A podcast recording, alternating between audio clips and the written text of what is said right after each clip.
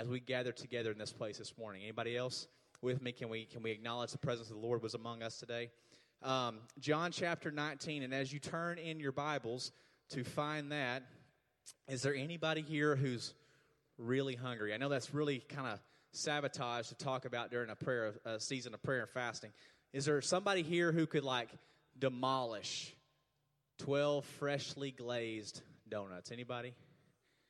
Anybody? I saw a hand back over there. Is that Hayden Daniel? Hayden? Hey, brother. Listen, um, I got I got something for you. Now, I want to pass this box down to you, and I want you to open it up. When I saw this box this morning, the top one, when I saw that box this morning, it was full of glazed donuts. Would you open it? How many donuts are in there, Hayden? One donut. You mean you got the final donut? A guy like you is not going to be satisfied with one donut, right? But I tell you what, I want you to enjoy it, acknowledging that it's going to leave you longing for more. It's going to leave you a little bit hungry along the way, okay? That is yours, uh, courtesy of Shannon Oaks Church. Um, by the way, hungry and longing for more in the sense of final things is kind of like for those people who have experienced the last breath of a loved one, right? There's just never enough time in those final moments. How about puzzle people? Anybody who loves puzzles, loves put together those puzzles? All right, Miss Lala, I got you right here. Listen, I uh, there's a thousand pieces. Uh, that's probably nothing in the realm of your capacity, but open that up. Take a look in there. A thousand sounds like a lot of pieces. There is. There's a lot of pieces in there. Can you imagine looking at the, the front of that box top there and that beautiful picture that's there, can you imagine the sense of fulfillment and wholeness and completion that you will feel when that last piece goes in place? The final piece goes in place. It, you know, it's kind of like the punctuation at the end of a sentence, right? Without it, it's just incomplete. But a question from the from the final donut to the final puzzle piece: How can final things leave us in such extremes? How can final things leave us in such extremes? We're in a series called Not So Quiet Time. And it's founded on the verse we find in John chapter 10, verse 27, where Jesus says, My sheep listen to my voice. I know them and they follow me. And the reality is that you and I, as his sheep, have everything we need to hear and discern the voice of God in our lives. And over the last few weeks, we've really been pressing in on this journey to hear the voice of God. And this morning, as we wrap up this series, I believe God wants us to attune our hearts to the sound of His voice that I believe you and I need to hear the most. So, would you join me in prayer this morning?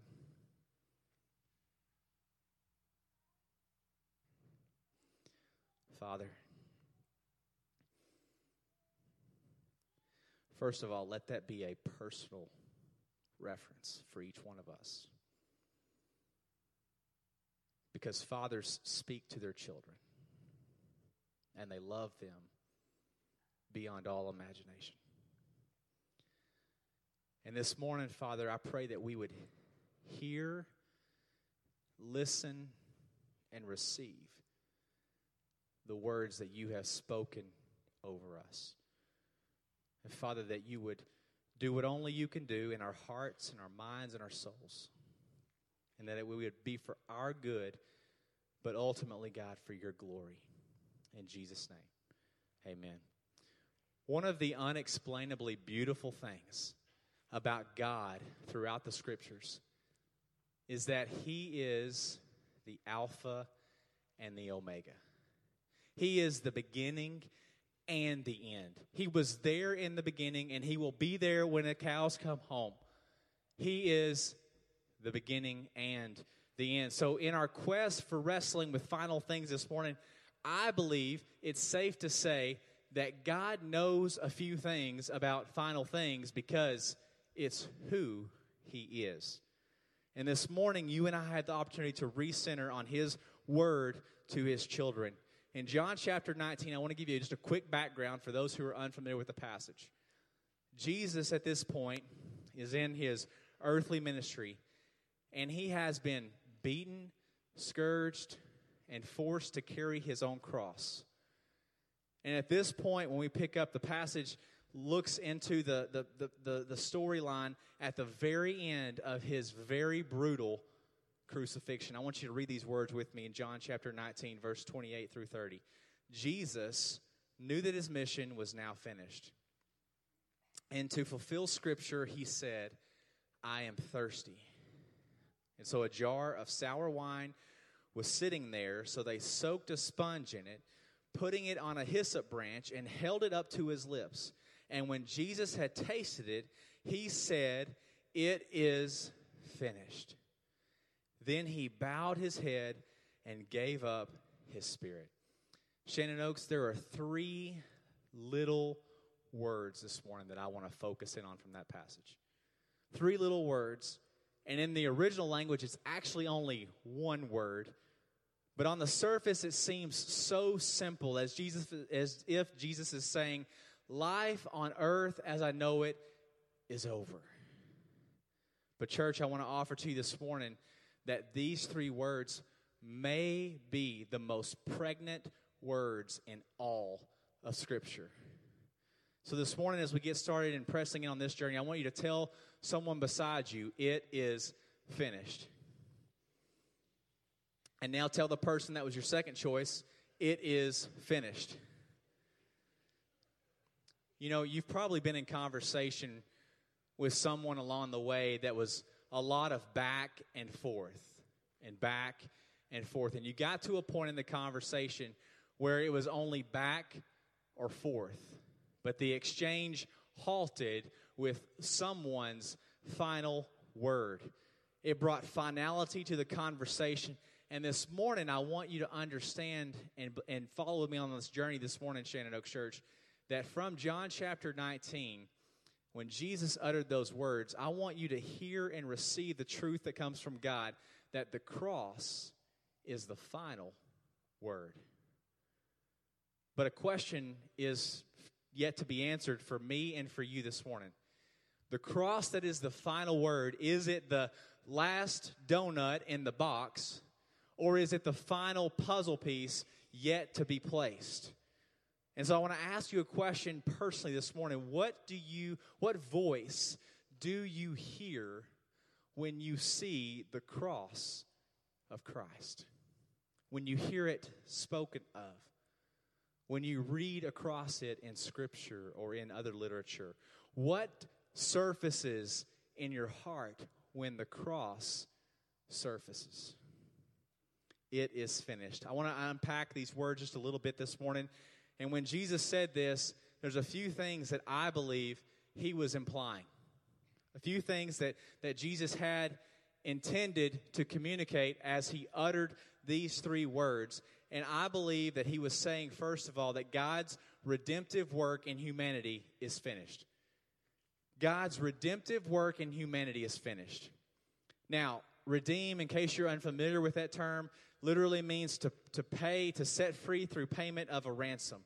And for us, on the, when Jesus was on the cross, the ransom was sin, was brokenness, was the disconnection from Him that produced in us the inability to fulfill the life that He had created for us to live. And so, early in the Old Testament, and those who are familiar with the Bible know that this is true, that the the, the, the act of blood sacrifice for the atonement was, a, was God's prescription for the temporary redemption of mankind, but it was temporary. And it only lasted for so long, and so therefore it was an ongoing ordeal. It never stopped. And so ultimately, when Jesus says it is finished, he's declaring that God's redemptive work for humanity is finished. What he's saying is God has done what he needed to do in order to set man and God back together again. A few verses I want to share with you this morning Ephesians chapter 1 verse 7. It says this, In him, talking about Jesus, we have redemption through his blood, the forgiveness of sins. in accordance with the riches of God's grace. Mark chapter 15, verse 38. When Jesus uttered those words, the curtain of the temple was torn in two from top to bottom. Access to the Father had been now fully granted. Ephesians chapter 1 verse 20. He raised Christ from the dead and seated him in the place of honor at God's right hand in the heavenly realms. In other words, Jesus took the place that a victor takes after the battle is won. Victory was his forever. And I, I don't want to just brush over these as if they're not significant because each one of them is significant in its own. But I feel like we as the church have placed a lot of emphasis on what God meant about God when those words were uttered from the cross. And so it's important for us to acknowledge that God's redemptive work is finished when Jesus uttered those words, but I believe there's more. I believe Jesus also implied that your performative work is finished. We live in a world where performance is king, don't we? Where everything about who you are is based on and determined by your last performance, your last football game, your last touchdown. Recruiters come to see your performance while they're there. Maybe for you, it's your job opportunity. How you perform there, the future for what is in store for you is dependent on your performance. Maybe it's for your, your marriage. Your marriage is held together by performance. And if somebody doesn't perform well, then the other person may choose to, to relegate their commitment co- covenant to you. We live in a performance world where you're only as good as your last performance. But I don't know about you. Surely I'm not the only person in the house this morning, but I'm not a good performer, y'all.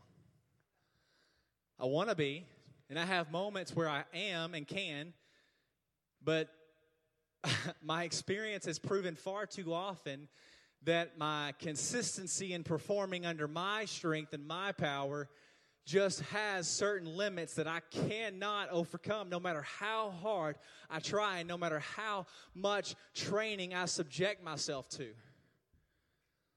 And I don't know about you, but there's a difference between when Jesus says it is finished and when I tell myself and my circumstances it is finished. Because there have been many times and many um, seasons of my life where I have felt the bondage that had held me back and restrained me, and I have looked it in the eye and I have said, Enough is enough, and I'm moving on, only to find myself right back in the grip of where I was. Second Corinthians chapter 5, verse 21 says this.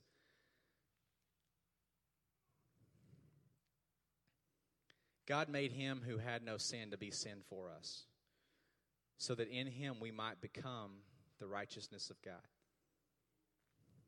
When Jesus said it is finished from the cross, what he's saying is there is nothing. There is nothing. Look at your neighbor and say, There is nothing there is nothing you can do to be any more right with God than what Jesus did to make you right with God. Let that sink in just for a moment, church. There is nothing that you can do to be more right with God than what Jesus did to make you right with God. And when he uttered those words from the cross, that's what he was declaring over you and me and everyone who would call himself their child. John chapter 16, verse 8 says, And when he comes, he will convict the world concerning sin and righteousness and judgment. I don't know about you, but this, this verse has been very enlightening for me. Because when I previously heard the word convict or conviction, there's just something in my spirit that was preparing for a blow. You know, when, when someone points out the stuff in you that's not good, and, and you realize that, that there's opportunities and, and a necessity to grow beyond where you are. But the Holy Spirit, Jesus says, has been given to us not just for that purpose, although that's part of his purpose, is to point out those areas of darkness that need to be submitted to the kingdom of light. But beyond that, I believe that the Holy Spirit was given to us to convict us of righteousness, those areas where we are have been made right with God. And therefore he communicates to us the blueprints of God for our lives so that we can align ourselves with our, the perfect design and creation that we were made to be in the first place. If you hear me say yeah. Jesus said, It is finished from the cross, and he was declaring that your performative work is over. And when Jesus said it is finished, it's real easy to get the impression that final things are final and therefore nothing else follows. But if that was true, then you and I wouldn't be here today. Amen. And so when Jesus uttered the words from the cross, it is finished, I believe that he was saying to you and me right here, right now, in 2018, that your restorative work is now. Your restorative work is now. God's redemptive work is finished. Your performative work is finished. There's nothing you can do to earn or gain acceptance and approval from the Father or to lose it. But now you and I have the invitation to step into the fullness of what he was there to declare. And so, therefore, when he said it is finished, what he's saying is get going. Your restorative work is now. Now, I want you to hear me loud and clear because somebody's thinking in their heart and their mind this morning, this means, well, I just got to make a bunch of changes to my life. Listen, as the Holy Spirit leads you, yes.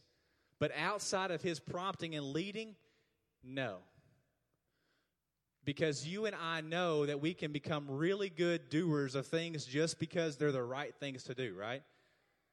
And some of you may be here this morning not trying to step on toes, but, but you came this morning because you felt in your heart that this was the right thing to do. And God is bigger than our choices and He's bigger than our motives.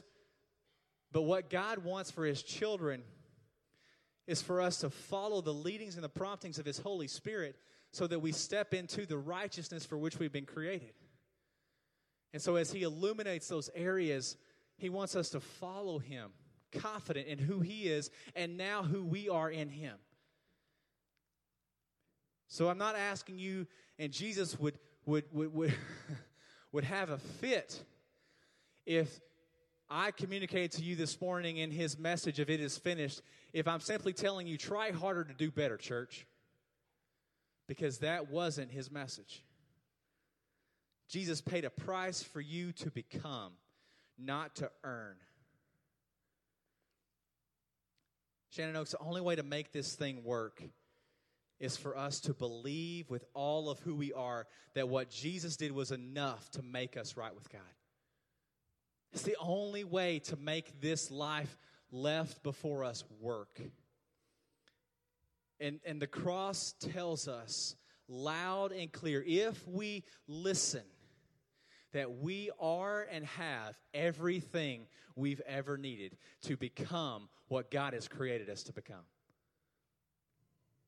And so my prayer is that something is shifting in some of you this morning that when you when you perceive the, the cross of Christ in, in, in message and, and word and, and, and any medium, Father, that you would hear God's plans beyond the cross for you and for me. Your restorative work is now. John chapter 1, verse 12 says this But to all who did receive him, he believed in his name. Who believed in his name, he gave the right to become children of God. He gave the right to become children of God. You see, when Jesus uttered those words on the cross, there was something left still undone.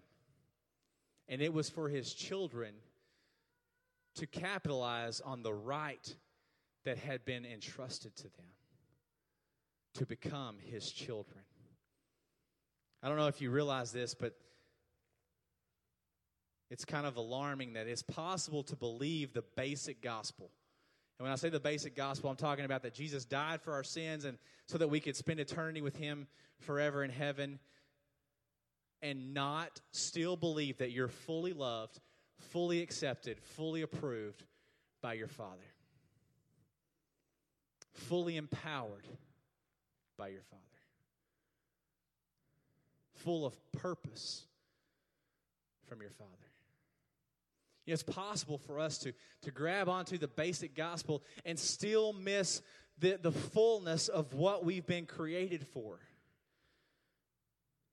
And so, for some of us this morning, we need to wrestle with the commitment that we made to Christ way back when. That when we came down the aisle and to the altar, and we prayed a prayer and, and made a confession and a commitment, that we weren't stepping over the finish line, we were just launching out of the starting gates. So I want to ask you this morning. I want to make it personal because if you guys just come and hear me preach and say, "Yeah, that was that was good," I like what he had to say, but uh, it doesn't change who you are. It, it's it's worth nothing of my time. And so I want to ask you, what it is, what is it for you this morning? What is it for you that when Joe, Jesus spoke from the cross, it is finished? What was he speaking to in your life? Was it shame? For something you've done, shame for something you had done to you, or maybe shame for something you've never been able to do? Is it temptation that lures the hungry flesh that wraps you into the land of deception? Maybe for you, it's the arrogance that, that leads you to think that you're better than others and keeps you far from unity. And maybe on the flip side, there's somebody here today who's believed all their life that they're not good enough. And so, therefore, that same thing has kept them from unity. Complacency that keeps you from pursuing your God gifted destiny. Being hurt by someone you love, someone you trusted. And last week we talked about hurt and how God wants to speak into that.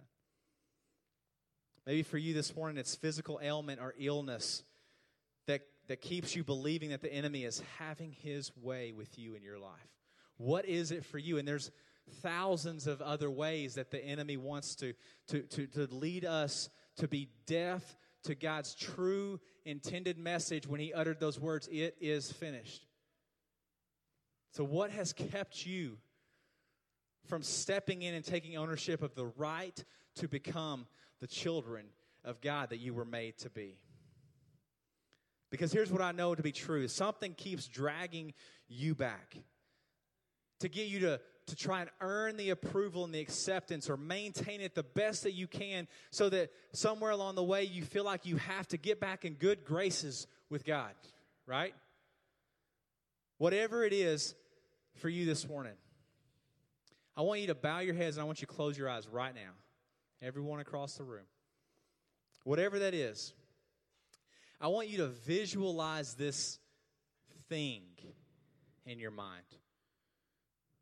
Visualize this thing in your mind that has, that has kept you from pursuing the right to become children of God. And I want you to know that, that as you envision this, that make sure that you're not envisioning a person because our battle, Scripture says, is not against flesh and blood. It may be closely connected to a person, but it is not a person. It may have been something that happened, happened to you on account of another person. And as that vision becomes clear in your mind this morning and in your heart, on the count of three, I want you to tell it out loud this morning. The words that Jesus spoke over this same situation in your life. It is finished. Are you ready? Everybody see it clearly in their mind. One, two, three. It is finished. Let's praise our victorious King this morning, church.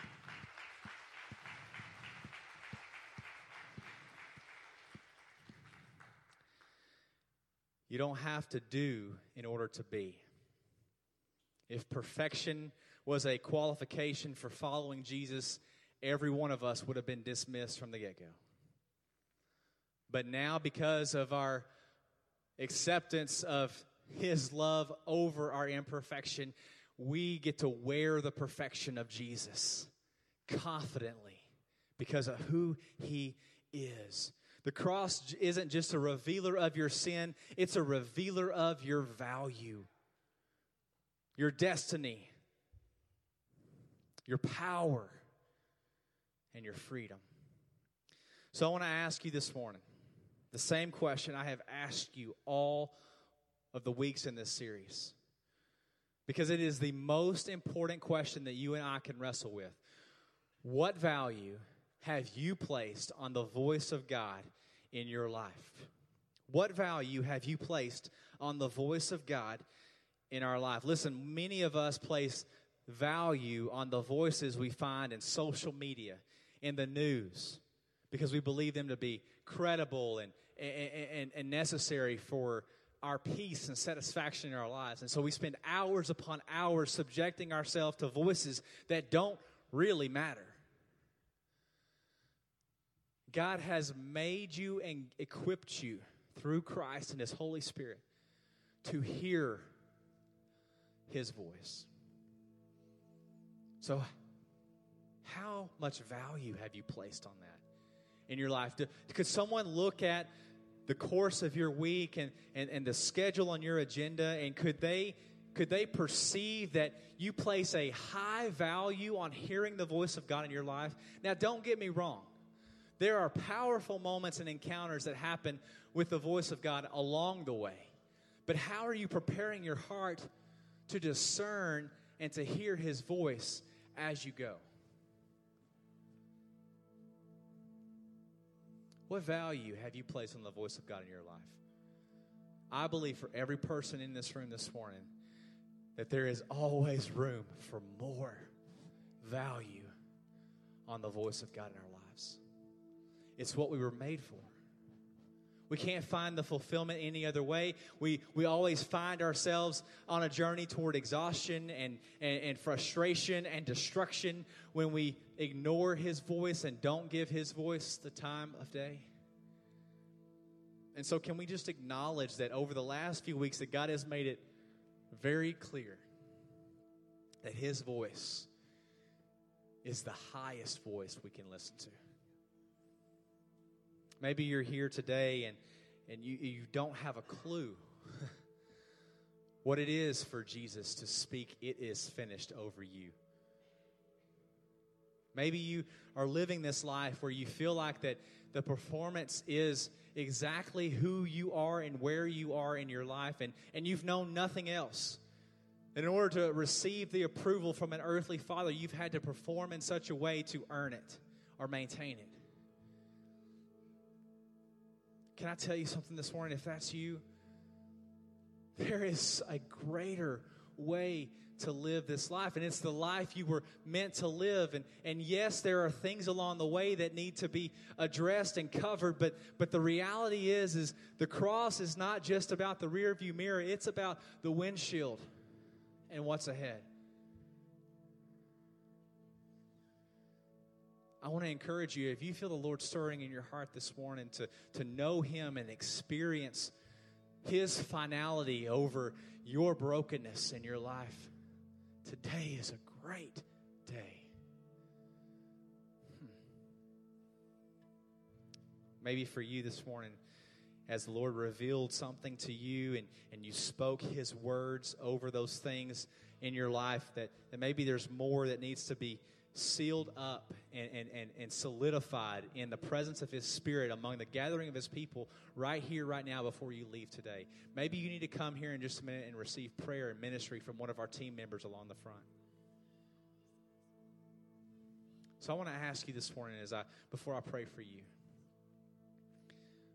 What voice do you hear? What things surface in your heart and mind when you perceive the cross of Christ? Don't settle for just the, the purification of sins. It's a huge part, and it's worthy of our praise and adoration. But there's so.